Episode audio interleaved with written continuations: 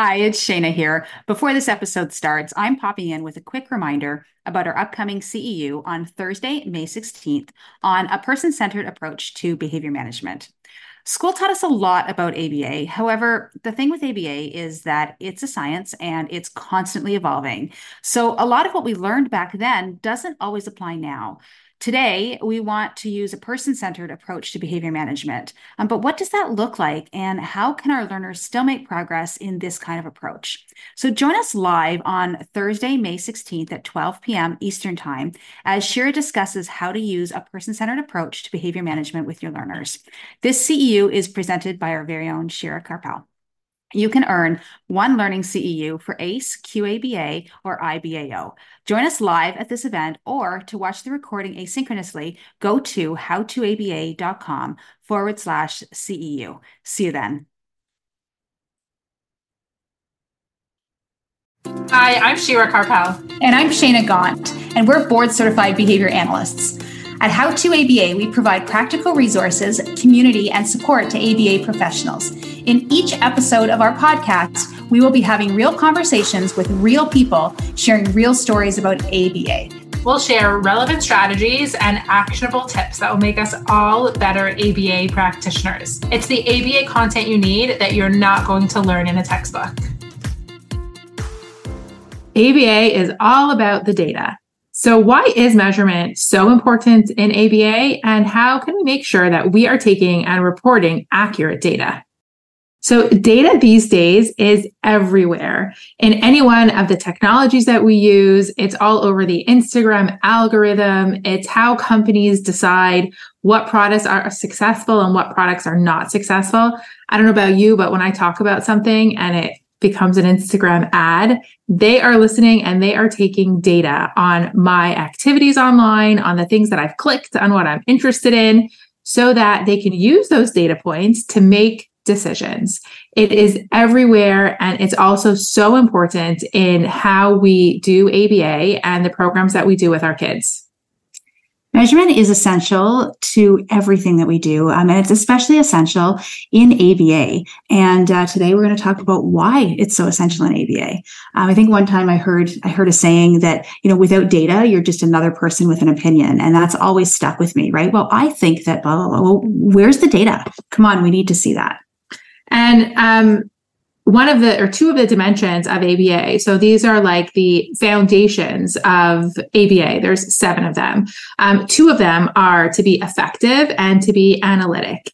That means that we want to make decisions not based on subjectivity, not based on someone's decision or opinion, but really based on something tangible, something concrete. So we want our decisions to be effective, meaning like, are we actually making progress? Are these programs helping this family? Are they not? Is the behavior decreasing? Is it increasing? And the only way we could be effective is if we have real, tangible data to support something working or something not working. And then we have to be analytic and looking at that data and making decisions based on that data.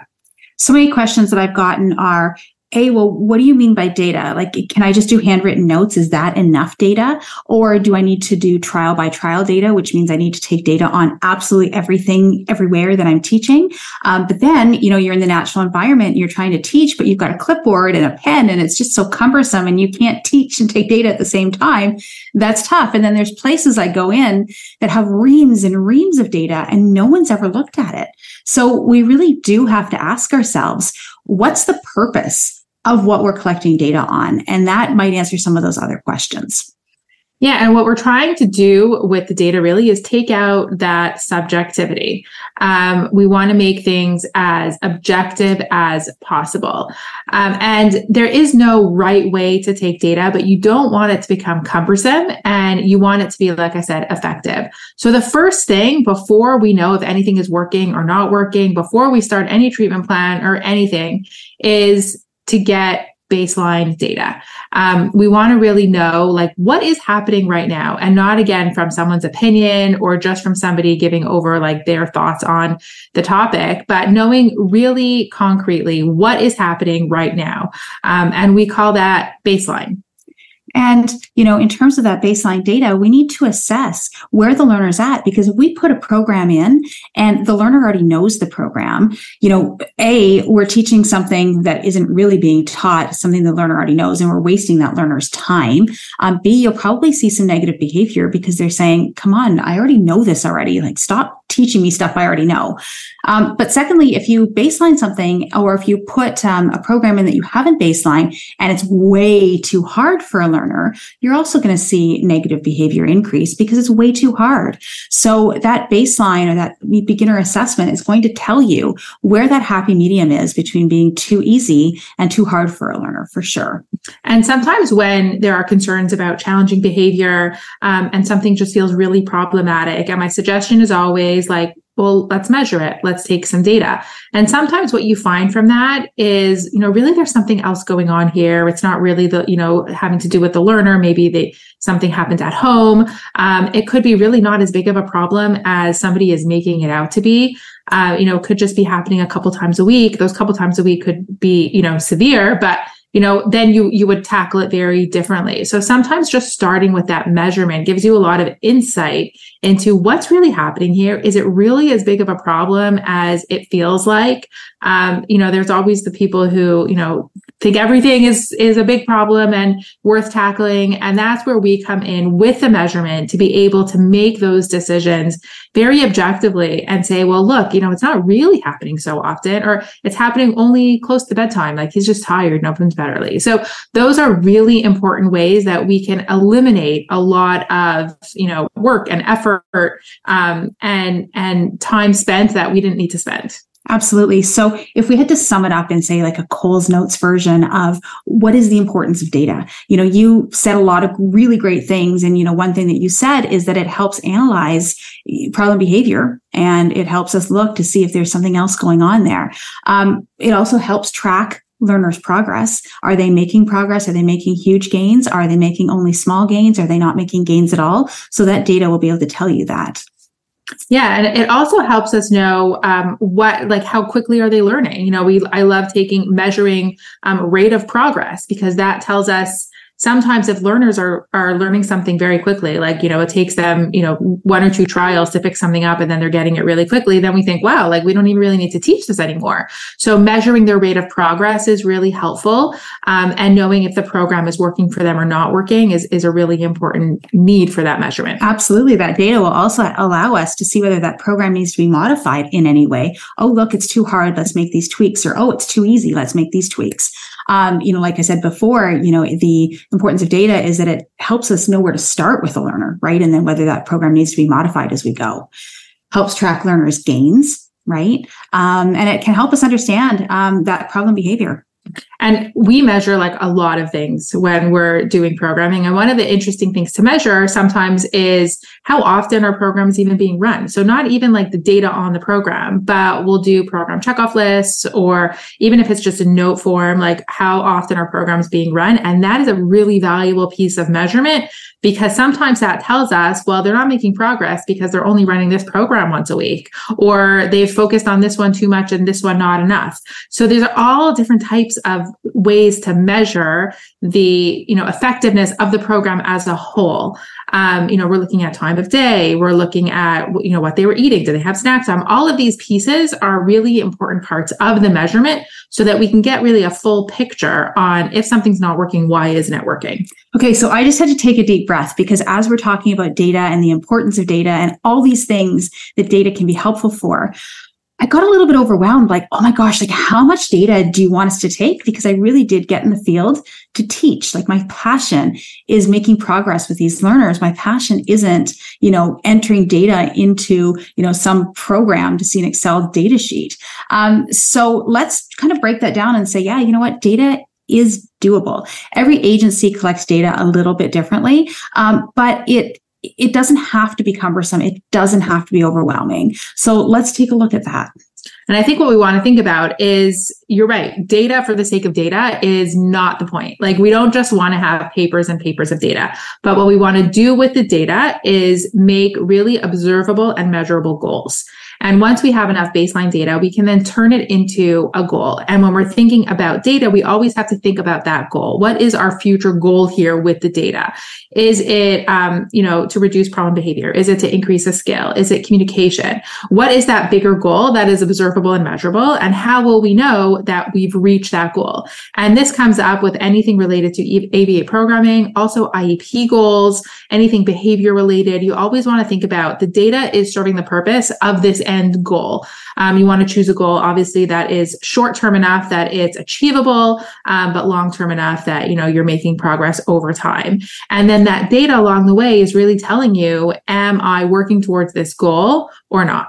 Yeah, the data should really, in reality, be individualized for the learner. So, you know, each learner isn't going to have the exact same data that you're collecting because you may need to know different things from each learner. So, usually, um, most, if not all of the time, we have some type of assessment data. I mean, that's the very first thing you should be starting with is some type of assessment. Um, Easy baseline is an assessment, but there's other more formal assessments like ABLLS, VB-MAPP, AFLS, that type of thing. But the very first step is assessment. Second step then is, you know, from that assessment, let's develop that plan, right? And that's usually the BCBA who develops that plan. The teacher develops that plan. Really, you're stating the goals in observable, measurable ways and then trying to, you know, take data based on that. So, okay, my goal is that, you know, the learner has to raise their hand at least three times throughout a 30 minute circle. Okay, great. Well, I'm not going to take percentage correct on that because I said at least three times. So that's right. I just need a clicker. That's all I need is a clicker. Oh, that learner is taking, you know, raising their hand three times. Click, click, click, or a tally chart. That's it. That's that's the data. That's what I need for that program. So when you're developing that plan, it is so important to think about your data collection method because I see so often the general rule on IEPs being the learner will, you know, accomplish this goal, whatever that goal was, 80% over two days. And that's become like the default, right? Because for some reason we feel like if we have percentage data, it's a lot more accurate. Um, that's actually not the case if you're looking at frequency of hand raising or duration of time on task. Percentage just would not be the right goal. So you have to think about what is your data collection method going to be. And if it's going to be frequency or tally or probe or any one of those things, then that would be the measurement that you're putting in the goal. And frequency data in a classroom is so much easier to take than percentage correct because if you're doing percentage correct, you have to take data not only on the number of trials that the learner did, but also the number of trials presented mm-hmm. altogether. So that's a lot. And a teacher can't do that. There's no way a teacher can do that for every single student in every classroom at any given point of the day. Um, so oftentimes with some of these goals on a behavior plan, really it's about, okay, I'm going to take data for a five minute increment once a week on this kiddo. I'm going to teach way more than five minutes once a week, but that's it. It's just a cold probe at the end of the week. And this is what I'm going to do. Or if I have a secondary person in the classroom, they can do this for X amount of time or during this circle time specifically. Yeah, I love that. One of the common goals is, you know, student will greet a peer eight out of 10 opportunities. And I'm thinking, like, are you going to count every single time that student had an opportunity to greet someone? but didn't do it and you're only looking for it's just completely unrealistic so i just had to put that out there She's venting now that school's starting again. Um, anyways, so you know, looking at your goals from your treatment plan and then matching the data to those, right? And you know, that is a given. So data collection doesn't have to be cumbersome. You know, Shira mentioned before, we're looking at how often, you know, programs are actually run. And the way we can get that is a simple program checkoff list, right? We should have something where, you know, here's all the programs that you're doing or collecting data on with your student. Great. You know what? Let's put dates beside those and just check them off when you actually got to those. A, it helps a teacher or a behavior analyst be way more organized. Yep, yep, got to that. Oh, I'm seeing that I didn't get to that one. It's the first one I'm going to do tomorrow simple data with a check mark, easy peasy. Um, you know, with NET data collection, natural environment teaching, you know, you can put in even just rating scales, right? Like, oh yeah, you know, he did this about this, this person. It's not even a percentage. It would be just, you know, like he did this most of the time. He did this some of the time. It's subjective, but it's, you know, probably way better than being able to, you know, having to carry a clipboard with you and taking data and then ruining the quality of that play while you're playing, unless you have somebody else who can take that data for you or you have the time to go back and review video on that. And the other thing to note, especially in a classroom, is you're doing a lot of teaching and it does become very cumbersome to be taking data on everything that you're teaching. So data doesn't have to be collected every single time you're teaching. You could make up a plan to say, I'm going to collect data on this student this day or twice a week or during this lesson. And as long as you're still teaching, you're continuing to like, you know, run the program and run the goals, um, but you're collecting more of like that, you know, once a week or twice a week data um, that is totally doable. And that's that's a lot easier to do. And it's it's within you know the the confines of measurement um, you know, so we talked a little bit about collecting the data, but let's talk about the analyzing piece of the data because so often, like I mentioned, you know, I, we go in and there's lots of data. People know how to take data, or people are taking more data, and that's amazing. But it's what do you do with that data? So, you know, we need to make sure that people have time throughout their day to be looking at that data, or once a week, there's you know time that's reserved to take a look at that data to see if there's trends or what those trends are in the data. Because if it's not being looked at, you might as well not even be collecting the data in the first place. And I love for this to be an activity that, you know, the whole team can do because if the whole team is, you know, expected to do data, whether it's instructor therapists or teachers or assistants or paras or anything, um, everybody should be able to understand where that data is going. I think it helps them understand the meaning of why they're taking that data.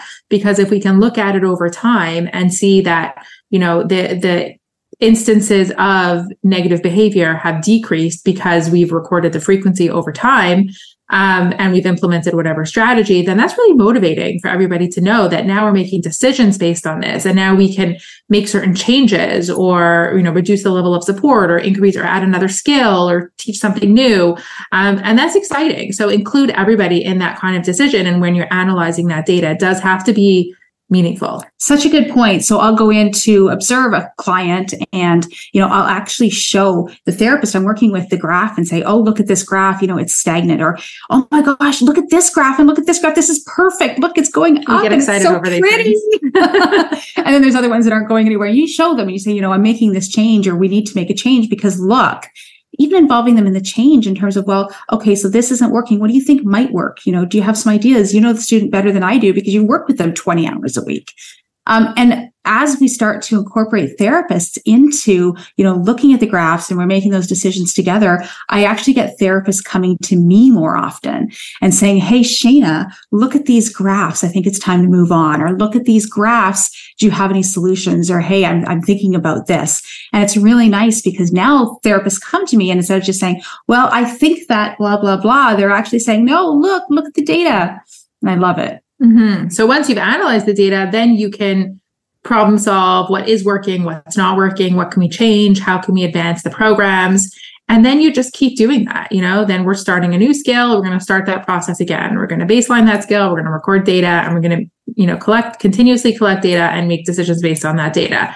Um, and it, it really is such an important process in everyone's learning. Like I said, it's in all of our lives and it's how everyone should be making decisions. You're right. So, you know, once we've analyzed that data and our team is now starting to analyze that data, we can bring everybody together and really make those decisions that advance the student and are in the best interest of our students and our staff, to be quite honest, right? And everybody we work with. So I think that's amazing. So, in summary, today we talked about the importance of data and the importance of not only collecting data, but analyzing that data um, you know, how to choose the right data collection method in terms of basically asking yourself the question of what do you want to see? Um, and we have another blog on choosing the right data collection. We have another blog as well on, you know, uh, baseline data. Um, for more information on things we discussed today, like baseline data and choosing the right data collection method, go check out our blogs on those topics.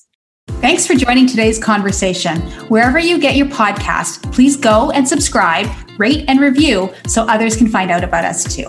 For more from How to ABA, including free resources and ABA materials, visit our blog at howtoaba.com and make sure that you're following us on social media for more practical tips and updates.